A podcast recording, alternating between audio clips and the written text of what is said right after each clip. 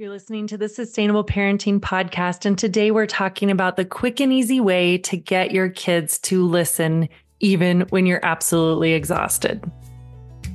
Hello, and welcome to the Sustainable Parenting Podcast. Let me tell you, friend, this place is different. We fill that gap between gentle parenting and harsh discipline that's really missing to parent with kindness and firmness at the same time. And give you the exact steps to be able to parent in ways that are more realistic and effective. And for that reason, finally feel sustainable. Welcome.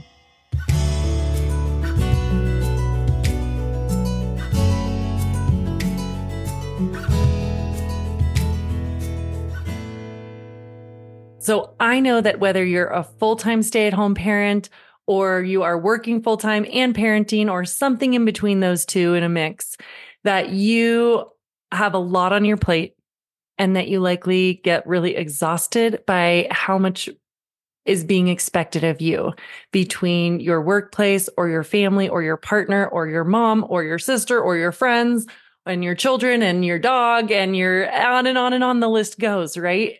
And that we have to be realistic. Sometimes we hear parenting advice that's like, okay, here's how to sit down and validate your child's feelings for 45 minutes until they feel better. And you're like, well, what do I do with my other three kids that are running around and screaming and hitting each other over there? Or what do I do when I just have to get out the door? Today's episode is for you. These are the two easy things that you can do to get your kids to listen when you are totally maxed out, you have no brain capacity to be very creative, and you want them to be cooperating. Now, I have to be clear, this is not like a solve everything. Absolutely, this is going to work for every personality in every situation. But these two quick tricks are my go tos when I'm exhausted, and they work at least 50% of the time. So I take those odds for moments when I am exhausted instead of screaming, losing my cool, then being really bummed at myself. Um, I recommend trying these instead. So, the two quick, easy ways to get your kids to listen, even when you're exhausted, is this. The first is asking instead of telling. And the second is the magic 30 second solution. That first one of asking instead of telling sounds like this we go away from our normal habit of just repeating what we need to have happen and like being really serious about it. Do you ever get that way? Like the more you have to have something happen and the more tired you are, the more like stern and serious you get, thinking that somehow that's going to really engage the kids in listening. And don't get me wrong, about a third of the kids out there that may work for. You're like super type A, cooperative, want to please people kids are going to be like, Yes, mommy, I want to do this thing for you because I can tell that you're having a hard time. But the other two th- thirds of kids that might be extra sensitive or strong willed and like to have a sense of control, this backfires. Am I right? I have parent after parent that I work with in parent coaching. They're the ones that come to me that have those other two thirds of kids they say to me, you know, my friend's kid will just listen when my friend says, you know, here's what we need to do. And my kid could care less. The more I'm like, here's what I need to do, please do it. They'll just ignore me. They'll say something silly or they're just downright do the thing I exactly told them not to do. It's so frustrating and defeating. Friend, it is not you. It is that that's just the nature of about two thirds of kids that are out there.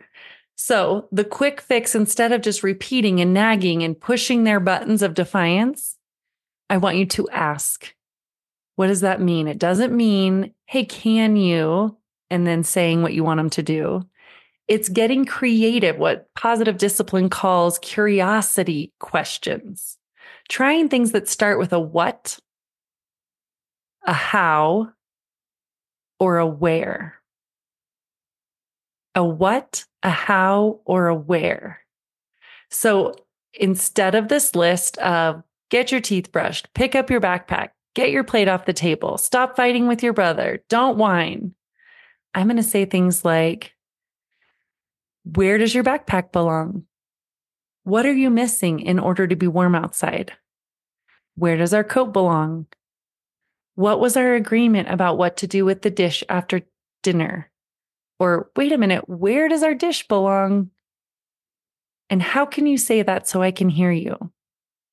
How could you and your sister solve that? Notice what you're thinking, feeling, or deciding on the listener side. Are you more engaged to want to be cooperative with me on the first list of things or on the second list of things?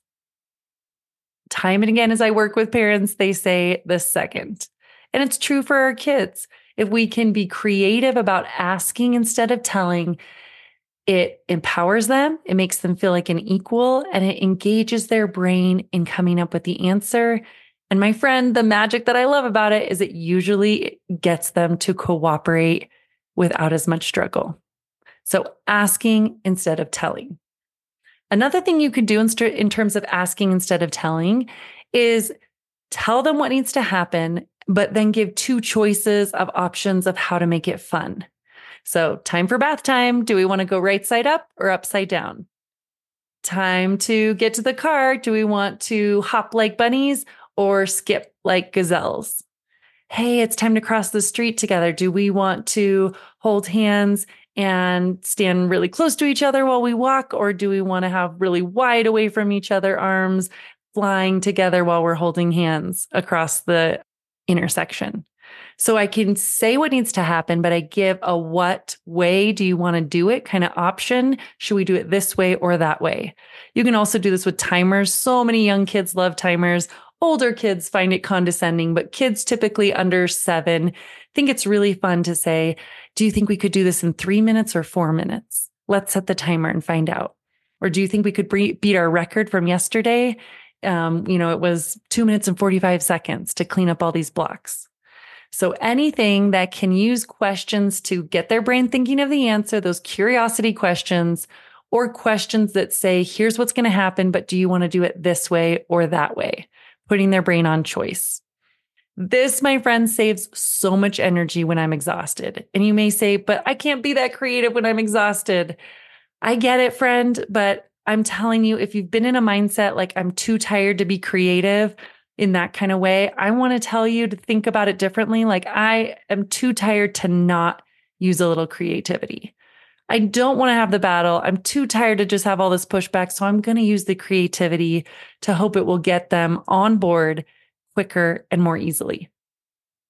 And the second really easy quick fix when I am exhausted and my kids aren't cooperating or they're emotional or they're bickering with each other about silly things or they're battling with me about what I'm asking and they're just whiny and mopey or clingy is to pull them on my lap and give a 30 second silent hug.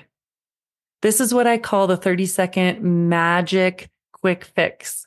It just solves so many things. I can't even describe the number of scenarios it has solved in my family. Uh, one coming to mind is my child not wanting to go to school. And of course, does he bring that up at all, all morning long? No, it's like we've gone through the morning. I think everything's going great. And then, like five seconds before it feels like we're about to walk out the door, he's like, I don't want to go today. I'm like, oh my God, I can't do this right now. But if I have no time to battle, I always lean into a silent hug. Whether I have five seconds or the full 30 seconds, it is often my best fix towards things going better, requiring the least amount of my energy. Drop the words, drop anything that you are doing, and just pull them on your lap and have a silent hug. Maybe during that hug, you might find yourself taking a deep breath and they might follow you. but other than that, just that silent hug. So, friend, these are my two favorite easy ways to start having a kid listen, even when I'm super exhausted and have nothing to give in terms of seeking for, you know, complicated parenting strategies, but I really, really want them to be cooperating. I hope this is helpful to you today. And as always, please be sure that you have subscribed so that you don't miss an episode. And that if this was helpful today, click right now to share it with a friend or family member because it's our goal here at Sustainable Parenting to continue to grow and especially to serve 200 families in a personalized way through parent coaching this year in 2024. Friend, let this be another week where you are parenting with kindness and firmness at the same time so that parenting finally feels sustainable.